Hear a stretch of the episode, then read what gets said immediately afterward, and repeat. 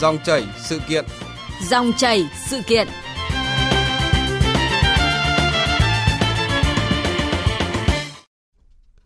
Thưa quý vị và các bạn, mất cân bằng giới tính khi sinh đang là một trong những vấn đề đáng báo động tại Việt Nam. Hiện nay thì số trẻ trai được sinh ra nhiều hơn so với số trẻ gái, với tỷ lệ khoảng 115 trên 100, dẫn đến tình trạng mất cân bằng giới tính nam nhiều hơn nữ giới. Cả nước hiện có 55 trong tổng số 63 tỉnh thành có số giới tính khi sinh cao trên 108 trên 100. Dự báo 30 năm nữa, nếu không có sự điều chỉnh kịp thời thì Việt Nam sẽ thừa khoảng 4 triệu nam giới, tức là hơn 4 triệu đàn ông sẽ không có cơ hội xây dựng gia đình. Xã hội sẽ ra sao khi hàng triệu đàn ông bị ế vợ? Đâu là giải pháp then chốt cho việc giảm mất cân bằng giới tính khi sinh? Câu chuyện này sẽ được chúng tôi đề cập trong dòng chảy sự kiện hôm nay với sự tham gia của vị khách mời là Phó Giáo sư Tiến sĩ Trịnh Hòa Bình, Giám đốc Trung tâm Điều tra Dư luận Xã hội Viện Xã hội học. Vâng, xin chào ông Trịnh Hòa Bình ạ. À, xin chào biên tập viên Thu Hà, à, xin ờ, chào quý vị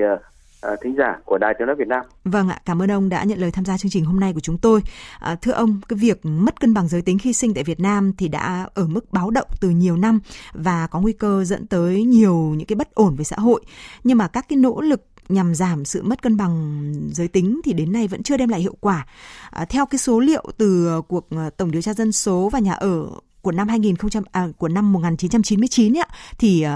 uh, tỷ số giới tính khi sinh của Việt Nam là 107 bé trai trên 100 bé gái. 10 năm sau thì tỷ số này là 110,5 và tăng lên đến 113,8 vào năm 2013. Còn cho đến nay thì tỷ số này dao động xung quanh ngưỡng là 115.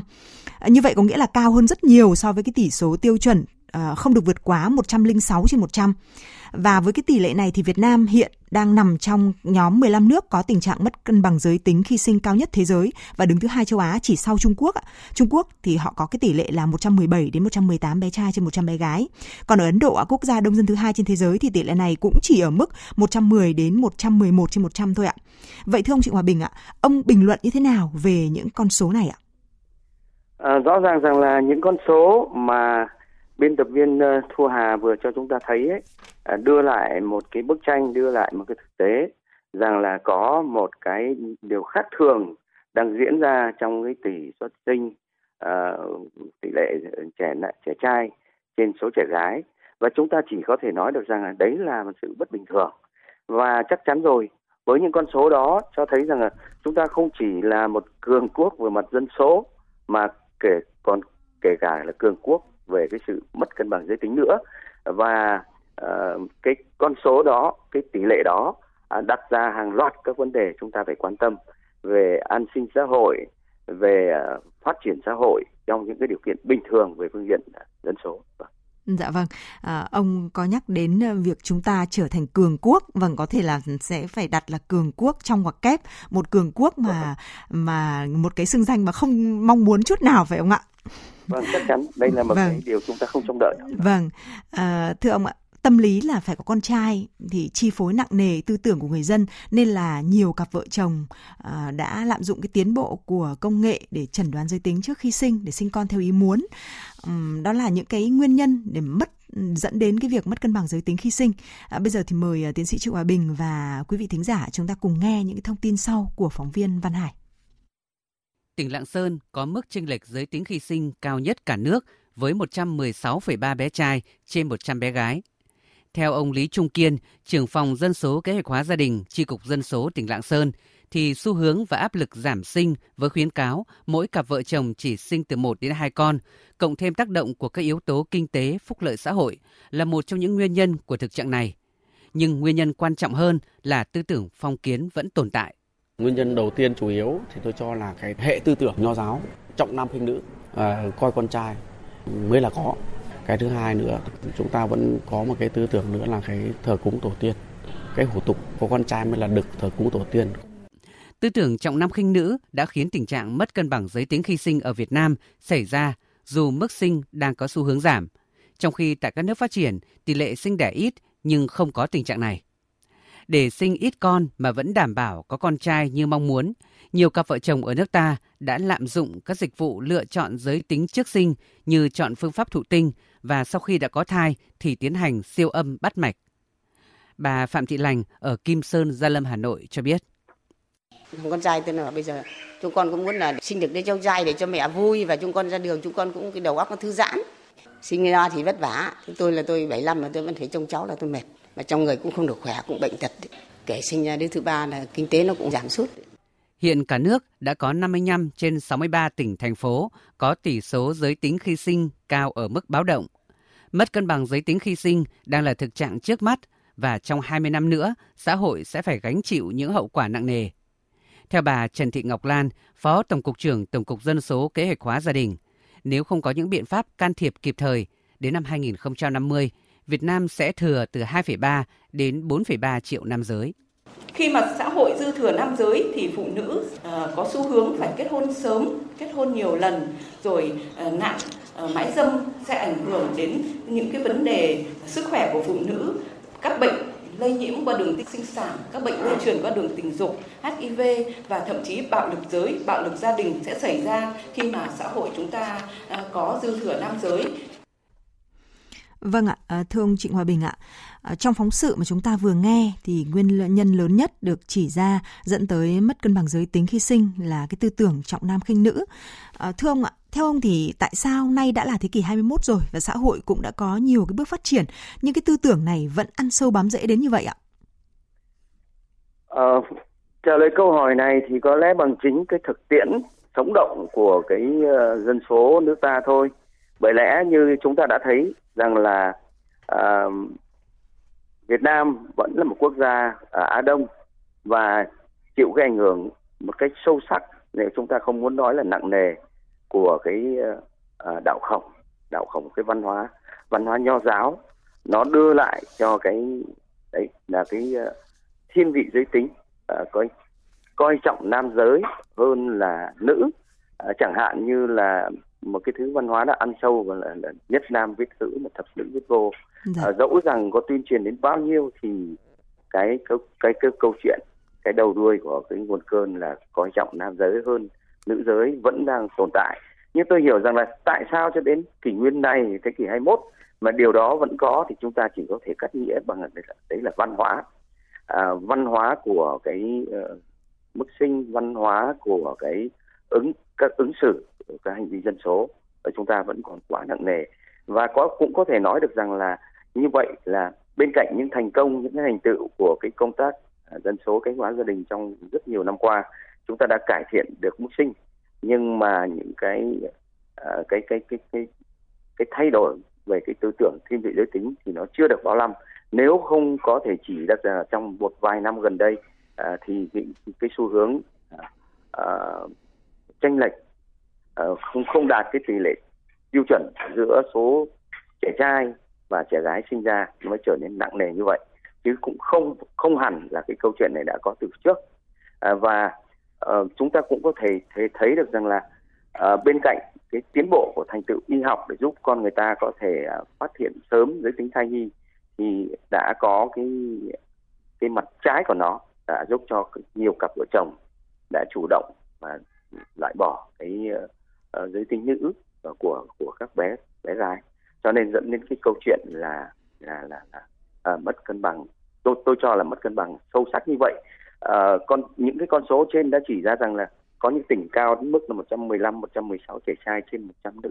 tức vâng. là vượt vượt ngưỡng rất là sâu vâng. và nếu tính theo đơn vị cấp huyện cấp xã chẳng hạn thì con số này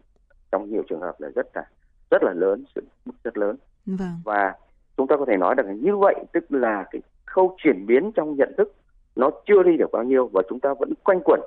xung quanh cái câu chuyện của cái văn hóa à, đạo đạo nho thổi nào và uh, đặc biệt là cái cái cái cái cái mà như trên đã cũng đã có vị khách nói đó vâng. là cái uh, cái thờ cúng tổ tiên và cái chế độ chế độ phụ quyền uh, là nó uh, và nam trị ấy nó vẫn vẫn đang ngự trị ở cái sự uh, cái cái uh, bình đẳng giới cái sự nghiệp đó thì chúng ta tiến được những bước rất quan trọng nhưng yeah. Dạ. trong cái lĩnh vực mà về cái chuyện là nối dõi tông đường thế rồi ờ, có phải có con trai để thừa kế thì nó vẫn nặng nề và để khi cắt nghĩa rằng tại sao nó vẫn có thì chúng ta chỉ có thể nói được rằng là ờ, nó chưa đi được bao xa xung quanh cái câu chuyện về cái nhận thức của ờ, toàn thể cộng đồng toàn thể xã hội và nó đặt ra một cái bài học đặt ra một cái nhiệm vụ cho toàn thể à, toàn thể các cái gia đình Việt Nam cho con người Việt Nam chứ đấy không phải là câu chuyện của riêng ai. Dạ vâng. Um, thưa ông ạ, cũng như là cái phần ờ, thông tin ở phía trước đấy thì bà Trần Thị Ngọc Lan, Phó Tổng cục trưởng Tổng cục Dân số Kế hoạch hóa gia đình có cho rằng là nếu không có những cái biện pháp để can thiệp kịp thời thì đến năm 2050 Việt Nam sẽ thừa từ khoảng 2,3 triệu cho đến ờ, 4,3 triệu nam giới. Theo ông thì xã hội sẽ ra sao khi mà có tới hơn 4 triệu đàn ông uh, sẽ có nguy cơ là ế vợ? Vâng, đã nhiều người đã nói đùa rằng là không cần phải đợi đến năm 2020 đâu. Có lẽ chỉ cần uh, đến 2040 thôi thì những cái con số về dư thừa nam giới cũng đã lên rất lớn và người ta nói vui rằng là lúc bấy giờ uh, à, trai Việt, đàn ông Việt chúng ta sẽ phải đi sang các châu lục khác để kiếm vợ. Đấy là nói một cái hình ảnh thế thôi. Nhưng rõ ràng chúng ta sẽ thấy rằng là có những chuyện bất ổn sẽ xảy ra đe dọa cái xã hội chúng ta à, cái sự phát triển một cách cân bằng. Chẳng hạn như là ngay cả ảnh hưởng đến cái câu, câu chuyện về uh, của thiết chế giáo dục thế rồi những hệ thống an sinh xã hội. Và như trên bà uh, như bà Lan phó tổng cục trưởng tổng cục dân số kế hoạch gia đình cũng đã nói là nó ảnh hưởng trực tiếp đến uh, quyền và lợi ích của chính uh, các bé gái cũng như người phụ nữ. Và đến lượt mình thì do cái việc là dư thừa nam giới như vậy thì cái sự bất ổn của xã hội uh, cũng là hiện hữu. Uh, chúng ta có thể kể được rất nhiều câu chuyện đó là uh, có thể là liên quan đến bạo lực xã hội bạo lực gia đình. Thế rồi cái việc là uh, cái, cái việc di động xã hội nó tăng lên ở chỗ này chỗ khác nhằm để giải quyết cái câu chuyện uh, xây dựng gia đình kiếm kiếm tìm các cô dâu. Ừ. rồi những vấn đề khác về an ninh trật tự an toàn xã hội. Uh, rồi và cụ thể hơn nữa là tất cả các cái kịch bản các cái quyết sách của à, xây dựng và phát triển xã hội cũng bị à, ảnh hưởng một cách trực tiếp từ cái câu chuyện là dư thừa nam giới. Dạ vâng. À, như vậy là ít phụ nữ ấy, thì ờ, người ta kỳ vọng là phụ nữ sẽ có giá hơn. Nhưng mà thực tế thì không hẳn vậy phải không ạ? À, phụ nữ lại thành đứng trước nhiều những cái nguy cơ bất lợi và mất an toàn nữa. Thậm chí là có thể sẽ trở thành những cái cái cái món hàng mà người ta trao qua đổi lại. Và thậm chí là cái cái, cái tình trạng mà mua bán phụ nữ nó còn sẽ tăng lên nữa phải không ạ? Vâng à, người ta có thể né tránh nhưng bản chất vấn đề ở đó lâu nay chúng ta vẫn thấy nói về câu chuyện xung quanh à, bình đẳng giới rồi câu chuyện buôn bán phụ nữ thậm chí buôn bán phụ nữ uh, xuyên biên giới vân vân vân vân uh, đặc biệt sẽ càng trở nên căng thẳng hơn khi mà uh, các bé gái và các phụ nữ về sau này sẽ bị uh, thiếu uh, và cái việc là như trên chúng ta đã nói là việc kiếm tìm cô dâu trở nên căng thẳng hơn đối với các đứng mày dâu ấy vâng. thì cũng dẫn đến cái sự bất ổn xã hội cũng dẫn đến cái sự những rối loạn nhất định nào đó. Dạ. À, có thể nói là thời gian qua thì để đưa cái tỷ lệ giới tính khi sinh về được cái mức cân bằng thì các ban ngành địa phương cũng đã có cái ừ, nhiều cái hoạt động đẩy mạnh tuyên truyền giáo dục về à, bình đẳng giới để ừ, thông tin đến cho người dân. Thế nhưng mà phải nói thật sự là đến giờ phút này thì công tác đó vẫn chưa hiệu quả bằng chứng là những cái con số về tranh lệch uh, uh, cái tỷ số giới tính khi sinh nó vẫn tăng đấy ạ. Vậy thì theo ông phải chăng là vẫn còn lỗi ở một khâu nào đó ạ? Chúng tôi nghĩ rằng là lỗi cụ thể thì có lẽ là những người hoạt động chuyên nghiệp của lĩnh vực này uh, sẽ chỉ ra một cách dễ dàng và cụ thể hơn chăng xét về phương diện kỹ thuật của vấn đề. Vâng. Nhưng mà uh, chỉ bằng những cái uh, tiếp cận những cái nghiên cứu có tính chất định tính thì chúng ta thấy rằng là uh, rõ ràng rằng cái việc uh, um, cái việc thiên vị giới tính dẫn đến cái việc lạm dụng uh, cái khâu kỹ thuật để lựa chọn giới tính và dẫn đến có những cái xử trí có tính chất lệch lạc của trong xã hội uh, là có uh, trách nhiệm của các cái uh, ngành của các cái thiết chế mà có liên quan vâng. uh, người đã có những cái khuyến cáo có thể xem như thuộc nằm lòng đối với giới thầy thuốc rằng à, không được uh, công bố cái, uh, Ờ, cái cái cái cái hình ảnh ờ, chiếu chụp ờ, thì không phải là cái điều đó uh, uh, duy trì được một cách nghiêm túc. Một thứ hai nữa là những uh, vi phạm xung quanh cái câu chuyện xác định và lựa chọn giới tính ấy, thì uh, phê phán thì phê phán uh, lên án thậm chí có thể lên án thì lên án nhưng mọi chuyện cũng vẫn đâu ở đấy. Và dường như là cũng không có ai không có cái, cái chế nào của chịu nhiệm một cái cụ thể à, chúng tôi nhớ như in rằng là à, ngay ở, ở cơ quan chúng tôi cách đây không không không không đã đã nhiều năm rồi vâng. khi mà có những cái, cái cán bộ nữ công chức ấy, vi phạm chế độ uh, chế độ sinh con vâng. và bị uh,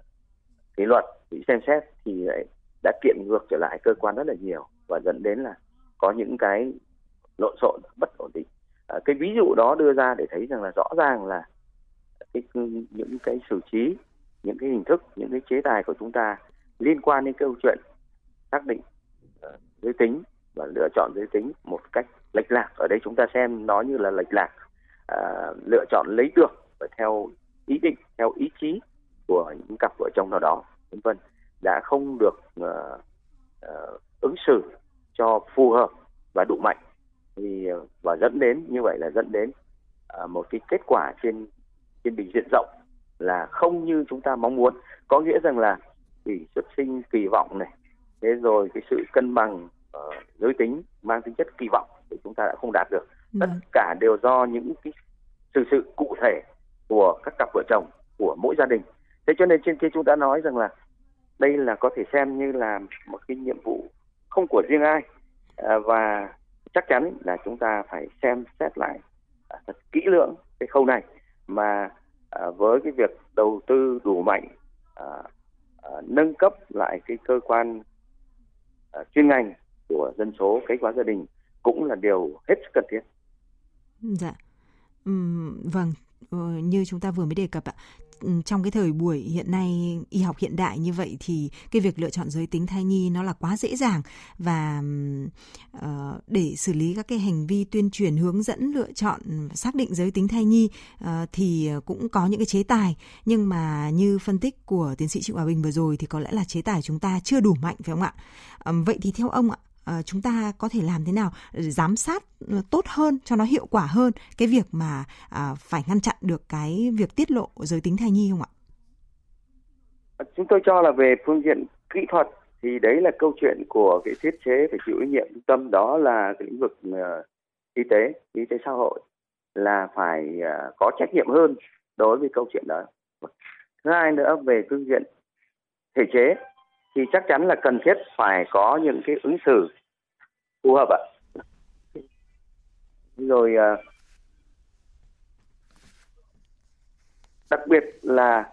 à, chúng ta khi chúng ta bàn về các chính sách khuyến khích thì mọi người có xu hướng xem thường uh, cái câu chuyện này và nghĩ rằng là nó không uh, không đủ cái sự hối thúc không đủ sức để trở thành cái động cơ để cho uh, con người ta để cho các gia đình nó uh, hướng tới. Thì chúng tôi nghĩ rằng là tôi không tán thành một quan điểm này. Chẳng hạn như có lúc mà chúng ta đã đề ra những uh, những cái um, chủ trương rằng có thưởng uh, thậm chí là có hỗ trợ tiền cho các gia đình mà sinh uh, uh, sinh uh, sinh sinh con gái thậm vâng. chí là sinh một bề chẳng hạn. Thì mọi người đã do cho rằng chuyện này là chuyện uh, hài hước hoặc là cho là không không có cơ sở để thực hiện thì chúng tôi à, tôi có quan điểm ngược lại. Tức là những cái chính sách à, những cái thể chế cụ thể là cần phải phát huy cái hiệu năng cụ thể, đích thực, thay vì rằng chúng ta chỉ phỏng đoán à, chúng ta chỉ cho ý kiến một cách chung chung. Dạ vâng. Uhm, thưa ông ạ, vậy thì để giảm mất cân bằng giới tính thì việc cần thiết vẫn là phải thúc đẩy bình đẳng giới. Vậy ông có những khuyến nghị gì nhằm uh, xây dựng những cái chính sách hỗ trợ cho phụ nữ và trẻ em gái để nâng cao cái tính độc lập và vị thế của người phụ nữ trong mọi mặt của đời sống xã hội ạ? Ở đây thì tôi không phải là nhà hoạt động chính sách chuyên nghiệp về phương diện bình đẳng giới, vâng. nhưng chúng tôi tôi có bình luận rằng là cái cái bình đẳng giới của chúng ta thực hiện được có nhiều thành tựu rất quan trọng nhưng mà trên trên bình diện hình thức là chính và với uh, với cái hiệu năng mang tính cách là hoạt động xã hội của giới nam so với giới nữ uh, và chúng ta vẫn nhấn mạnh quá theo cái chiều đó uh, chứ chưa quan tâm thật sự đầy đủ đến ngay từ trong cái câu chuyện là à, là là tái sinh tái sinh sản ra dân số xã hội à, tức là có nghĩa rằng là cần phải có đầu tư chính sách cho ngay từ khâu này. Và ở đây nó như trên chúng tôi đã nói là gắn liền với câu chuyện là à, là hỗ trợ và tiền thưởng và những chính sách à, à, có tính chất là đặc biệt khuyến khích. À, và và có như vậy ấy thì mới thực sự nâng cao được cái vị thế à, của à, trẻ em gái cũng như sau này trở thành những phụ nữ trưởng thành và chúng tôi nghĩ rằng là uh, thực hiện những điều này là phải kiên trì ờ, và thường xuyên. Thay vì là tôi mạnh dạn nói rằng là mọi cái chủ trương của chúng ta từ trước nay nó vẫn nặng cái tính hình thức và thường là người ta chỉ nghiêng về các con số tăng trưởng của phụ nữ hoạt động à, xã hội hay rồi đảm nhiệm các chức vụ rồi à, tham gia à, xây dựng đưa lại những phát kiến đóng góp cái này cái khác chứ chưa hướng đến uh, cái nhóm tuổi chưa hướng đến những cái hành vi ngay từ ban đầu của cái câu chuyện liên quan đến cái giới tính liên quan đến uh, phụ nữ uh, và trẻ em gái Dạ vâng. Uhm, vậy thì theo ông ạ, có cái cách nào để có thể thúc đẩy cái sự thay đổi nhận thức của người dân nhanh hơn uh, trong cái việc là bỏ cái tư tưởng trọng nam khinh nữ để tiến tới uh, giảm mất cân bằng giới tính như hiện nay không ạ? Ở đây chúng tôi chúng tôi cho rằng là như trên đã nói rằng là đây là một cái bài toán của cả xã hội thay vì uh, không không không hẳn là của một cơ quan chuyên ngành nào cả. Vâng. nhưng vai trò của những cơ quan chuyên ngành cũng rất quan trọng. Như trên chúng ta đã nói là cần phải uh, hoàn thiện một bước hơn nữa cái cơ quan uh, quản lý nhà nước chuyên ngành uh, rồi uh, củng cố cái thiết chế về uh, về về về về gia đình của toàn xã hội thế rồi uh, để thực sự nó đi vào trong cái đời sống của từng gia đình thay vì rằng là quảng bá rộng rãi và chung chung một cách là uh, hô khẩu hiệu đúng không ạ? trên vâng. bình hộ một cách hình thức hóa và khẩu vâng. hiệu hóa uh, thì điều đó mới có thể uh, giúp ích được cho tức là phải có cái uh, gọi là có những cái khẩu không phải là khẩu hiệu hình thức vâng. mà phải có cái phương châm hành động vâng. phải được chuyển hóa vào trong mỗi gia đình vâng. và như vậy chúng ta cũng có thể là xây dựng một cách hình thức một cách hình thức đấy nhưng mà cần thiết phải đi vào ngay từ từng tổ dân phố ngay vào từng gia đình à, thay vì là chúng ta chỉ đến kỳ dịp thì chúng ta mới có thể uh, trang hay biểu ngữ uh, thế rồi uh, cờ đèn uh, kèn trống uh, vào những kỳ dịp mà chúng ta vẫn hay lạm dụng cái tính chất chiến dịch của nó thay vâng. vì rằng là phải làm thường xuyên liên tục ạ. Dạ vâng. À, xin được trân trọng cảm ơn chuyên gia xã hội học à, Phó giáo sư tiến sĩ Trịnh Hòa Bình ạ, đã chia sẻ quan điểm à, với chúng tôi trong dòng chảy sự kiện ngày hôm nay về câu chuyện mất cân bằng giới tính ạ. Vâng, cảm ơn ông. Thưa quý vị và các bạn, dòng chảy sự kiện vừa đề cập câu chuyện mất cân bằng giới tính gây ra nhiều hệ lụy và cần tuyên truyền mạnh mẽ hơn nữa nhằm thay đổi nhận thức của người dân, bỏ tư tưởng trọng nam khinh nữ cũng như có chính sách hỗ trợ hiệu quả để giải quyết tận gốc thách thức này. Nếu quý vị muốn tiếp tục chia sẻ quan điểm về câu chuyện chúng tôi vừa đề cập, xin hãy gọi về số máy là 0243 934 1040